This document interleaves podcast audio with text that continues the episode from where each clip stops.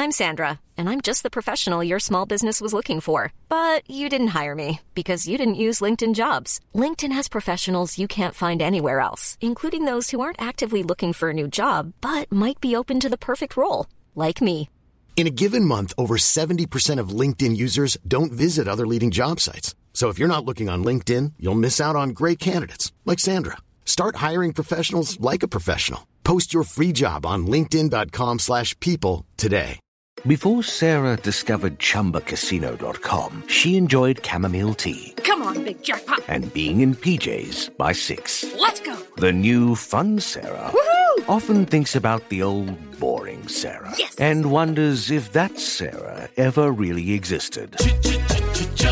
Chumba Casino has over 100 casino style games. So join today and play for free for your chance to redeem some serious prizes. No purchase necessary. Void where prohibited by law. 18 plus. Terms and conditions apply. See website for details. Judy was boring. Hello. Then Judy discovered ChumbaCasino.com. It's my little escape. Now Judy's the life of the party. Oh, baby, Mama's bringing home the bacon. Whoa! Take it easy, Judy.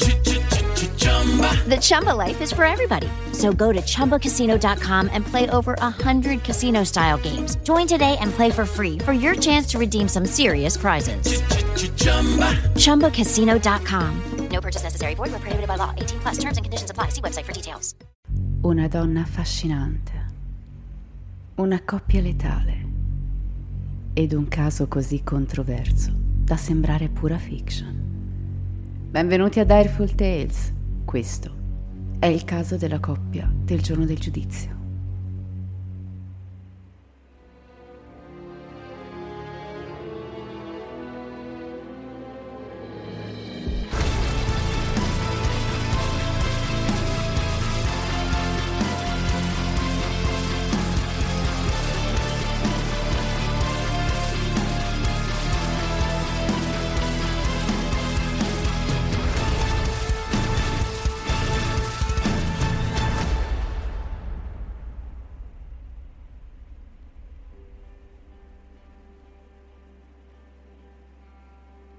Sono vicende che non hanno intenzione di nascondersi sotto la sabbia.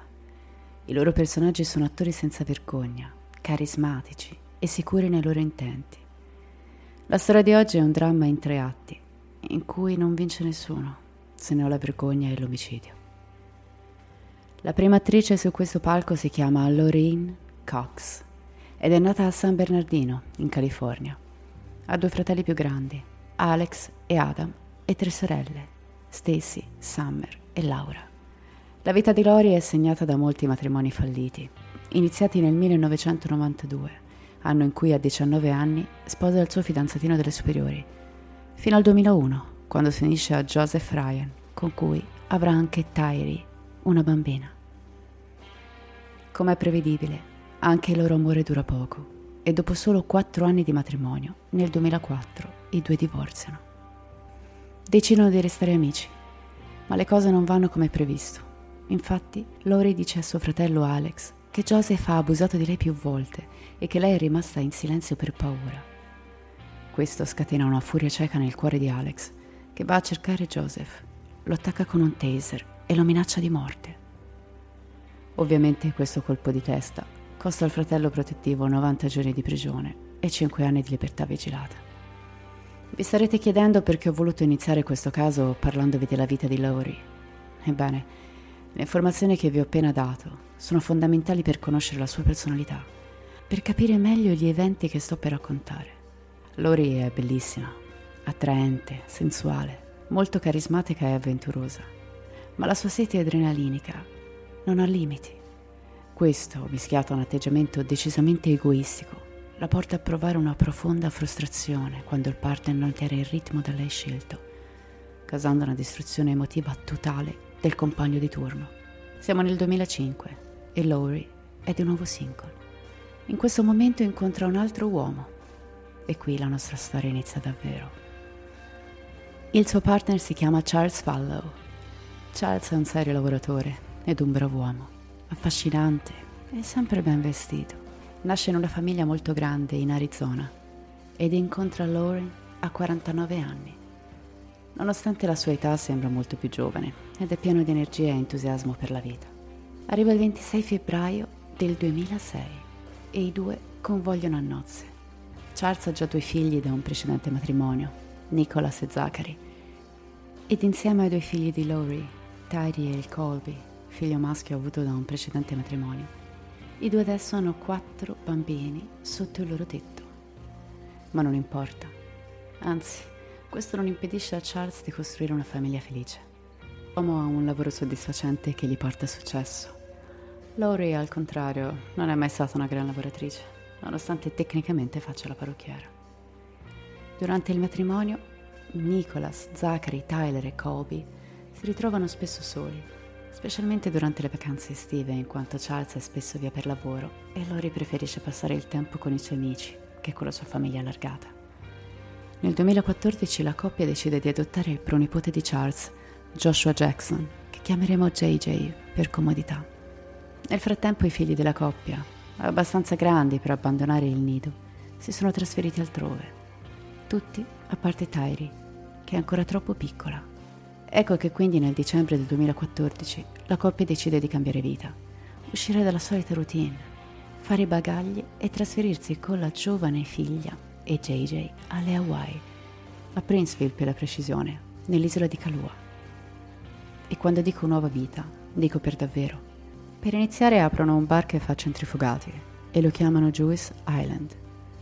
La famiglia sembra vivere una vita da sogno. Postano spesso foto dell'isola su Facebook, elogiandone i colori e la fauna. Purtroppo però il loro business è un fallimento e così dopo due anni la famiglia con sofferenza torna a vivere in Arizona. Siamo a fine 2016 e d'ora in poi le cose nella famiglia Vallow cominciano a sgretolarsi lentamente. Before Sarah discovered ChumbaCasino.com, she enjoyed chamomile tea. Come on, big jackpot! And being in PJs by six. Let's go! The new fun Sarah Woohoo! Often thinks about the old boring Sarah. Yes! And wonders if that Sarah ever really existed.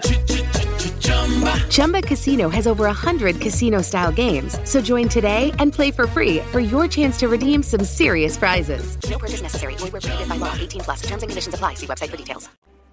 Mentre si trova ancora alle Hawaii, Laurie comincia a appassionarsi a una serie di libri chiamata Standing in Holy Places, romanzi creati da un autore religioso di nome Chet Daybell, facente parte dell'organizzazione religiosa The Church of the Firstborn.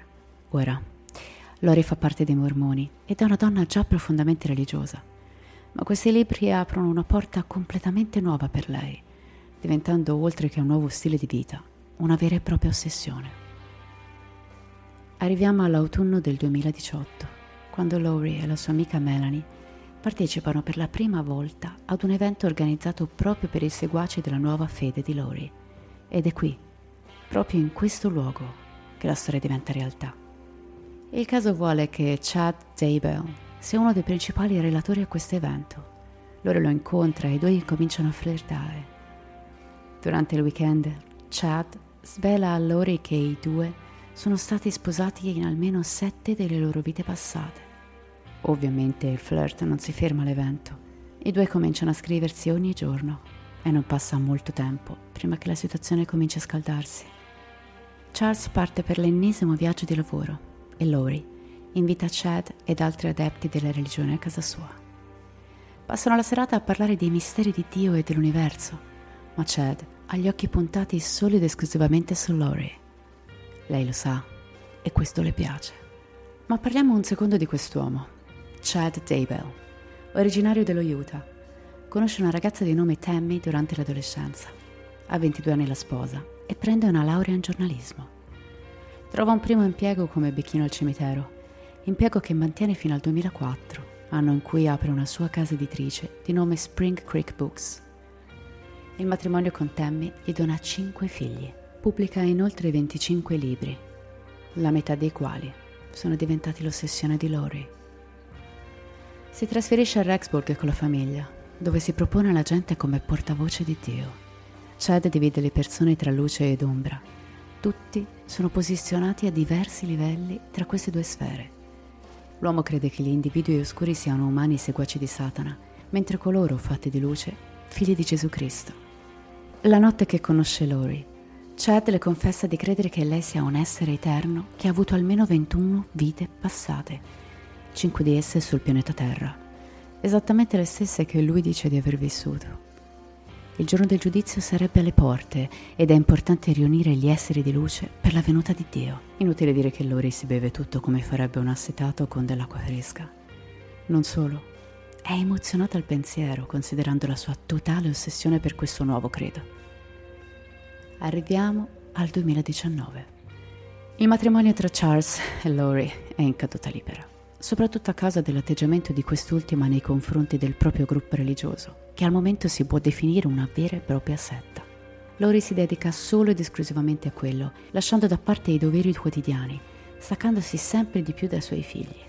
In lei è ormai radicato il concetto di individuo e ombra e luce.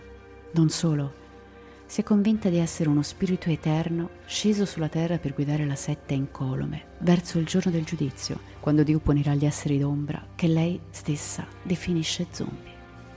Charles e Lori litigano ogni giorno ormai. Il 31 gennaio Charles parte per un viaggio di lavoro che lo tiene lontano una settimana, periodo in cui non riesce a mettersi in contatto con i propri figli. Una volta tornato in Arizona, all'aeroporto non trova il proprio van è sparito e ancora non ha ricevuto notizie da Lori. Prende quindi un taxi ed una volta giunto a casa realizza che le serrature sono state cambiate, i suoi vestiti sono nella spazzatura e che 35.000 dollari sono stati prelevati dal suo conto.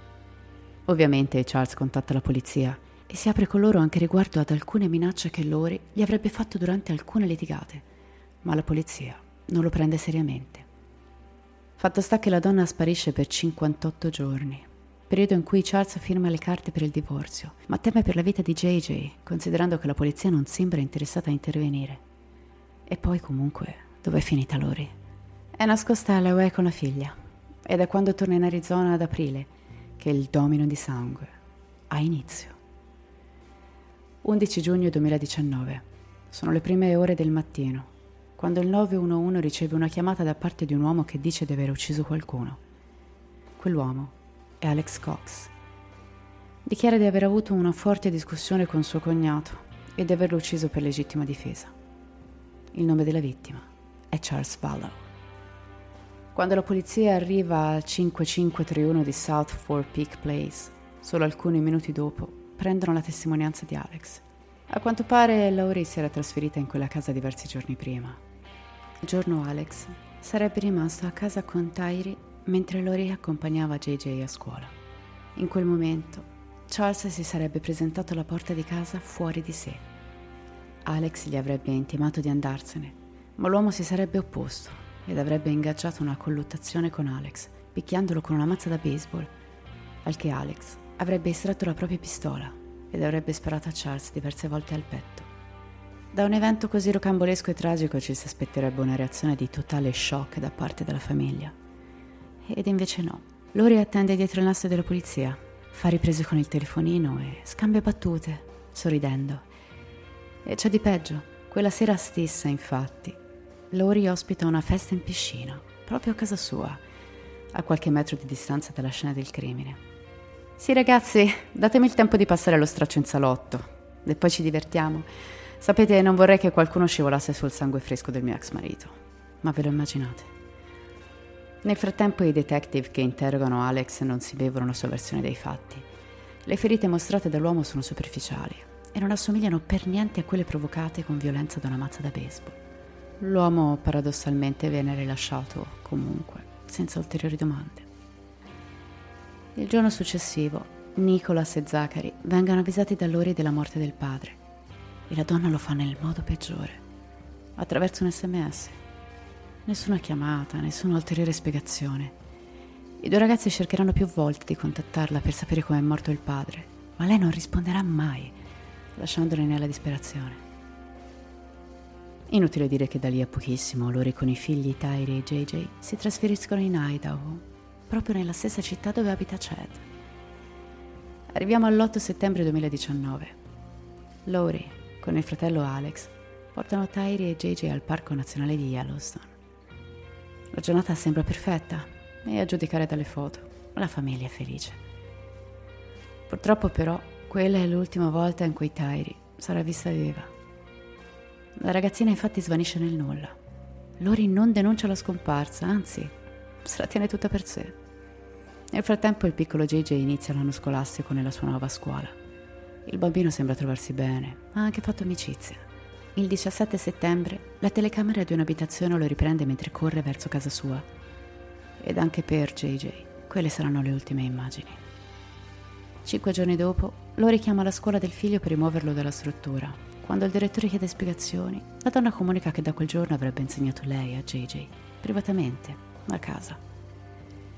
Nei successivi tre mesi amici e parenti dei due ragazzini chiedono più volte di poter parlare con loro. Insomma, c'è anche l'intenzione della famiglia di consolare i due piccoli dopo la morte del loro patrigno, ma non c'è modo di ottenere un contatto con loro. Le risposte di Lori sono sempre le stesse. Oh, i ragazzi stanno bene. Sono a casa di un amico o oh, sono in visita da un parente. Ed è in questo momento che accadono due cose. La prima è l'affitto da parte di Lori di alcune unità di stoccaggio fuori città. Il 1 ottobre 2019 delle telecamere di sorveglianza riprendono la donna a lasciare gli oggetti dei propri figli, come biciclette, coperte, giocattoli, all'interno dell'unità. Lori in compagnia di suo fratello Alex e di Chad visiteranno quel luogo per un totale di nove volte nei giorni successivi. La seconda cosa che accade è più sospetta e decisamente terribile. È il 9 ottobre, quando la moglie di Chad, Tammy, è nel vialetto della propria abitazione, intanto a togliere la spesa dalla macchina, quando improvvisamente un uomo mascherato, armato di un fucile da paintball, le si avvicina e le spara ripetutamente addosso. La donna urla cercando Chad e l'uomo misterioso fugge. Teme sopravvive all'emotivata aggressione, anche se ne rimane profondamente scossa. Ma la donna non resterà sotto shock a lungo. Dieci giorni dopo, Chad chiama il 911 per denunciarne la morte che a quanto pare è avvenuta nel sonno. I detective e il medico legale riconoscono il decesso naturale, ma quando viene chiesto al marito di dare l'autorizzazione per effettuare l'autopsia, lui nega il consenso. Ok, quindi ricapitoliamo un attimo, perché di cose ne abbiamo dette tante. Quindi abbiamo Lori con un ex marito morto e due figli scomparsi. E abbiamo Chad con la moglie morta. Sembrerebbe un periodo nero per i due, un periodo fatto di sconforto, angoscia, un dolore devastante. Ed invece, beh, ed invece, 15 giorni dopo la morte di Tammy, Lori e Chad volano alle Hawaii per convogliare felicemente a nozze. Oh, e dovreste vedere che facce sorridenti nelle foto. Ed è a questo punto che l'attenzione viene finalmente rivolta alla strana coppia. E mi chiedo come sia possibile non averci pensato prima, considerando tutti gli strani comportamenti da parte di entrambi. Oh, e c'è di più. Diciamo che se siete disgustati il bello deve ancora venire. Perché una volta sposati, Chad racconterà a tutti quelli che incontra che Lori non ha mai avuto figli. Lori invece racconterà che, beh, sì, Tyri, Tyri c'era, ma è morta molti anni prima. È a questo punto che il 26 novembre la polizia si presenta a casa della donna chiedendo di poter vedere JJ. Lori risponde che il figlio è tornato in Arizona con l'amica di famiglia Melanie. Ma salterà fuori che in realtà la donna non vede JJ da molto tempo.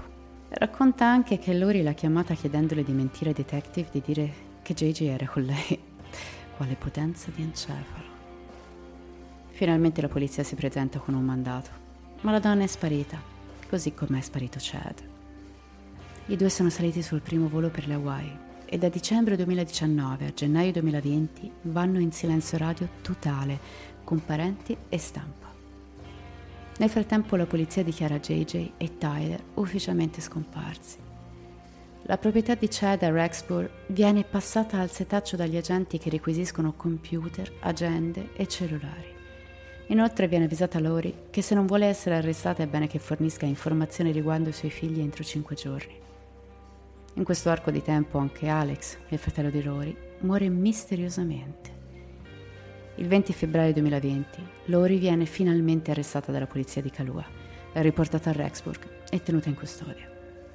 Ma tutto questo non ha importanza, perché la domanda fondamentale resta ancora senza risposta. Dove sono Tyri e JJ? Chad è ancora un uomo libero e serviranno altri quattro lunghi ed estenuanti mesi perché si possa giungere a un punto.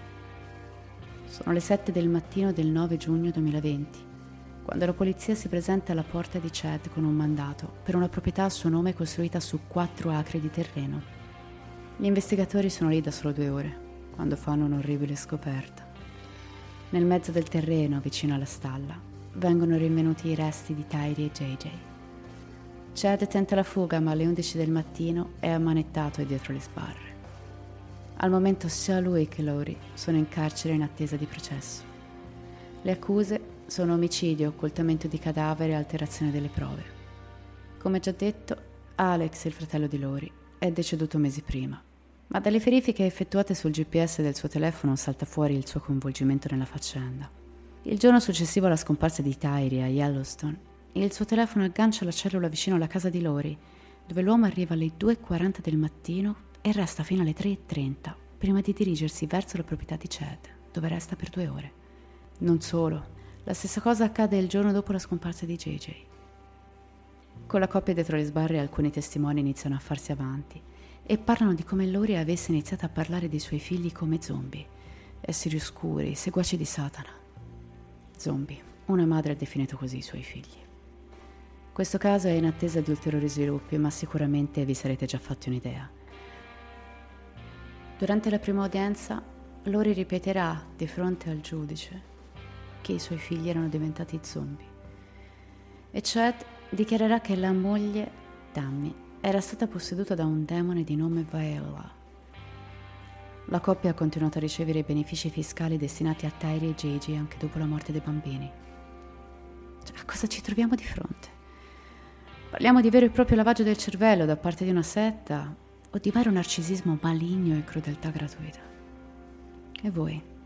Cosa ne pensate? Fatemelo sapere scrivendo un messaggio privato alla pagina Facebook di Direful Tales oppure unendovi al gruppo Telegram o Discord. Trovate i link nella pagina ufficiale del podcast sempre su Facebook. Detto questo io vi ringrazio e vi aspetto venerdì con un altro episodio di Chill in Summer. E come sempre, restate spaventati.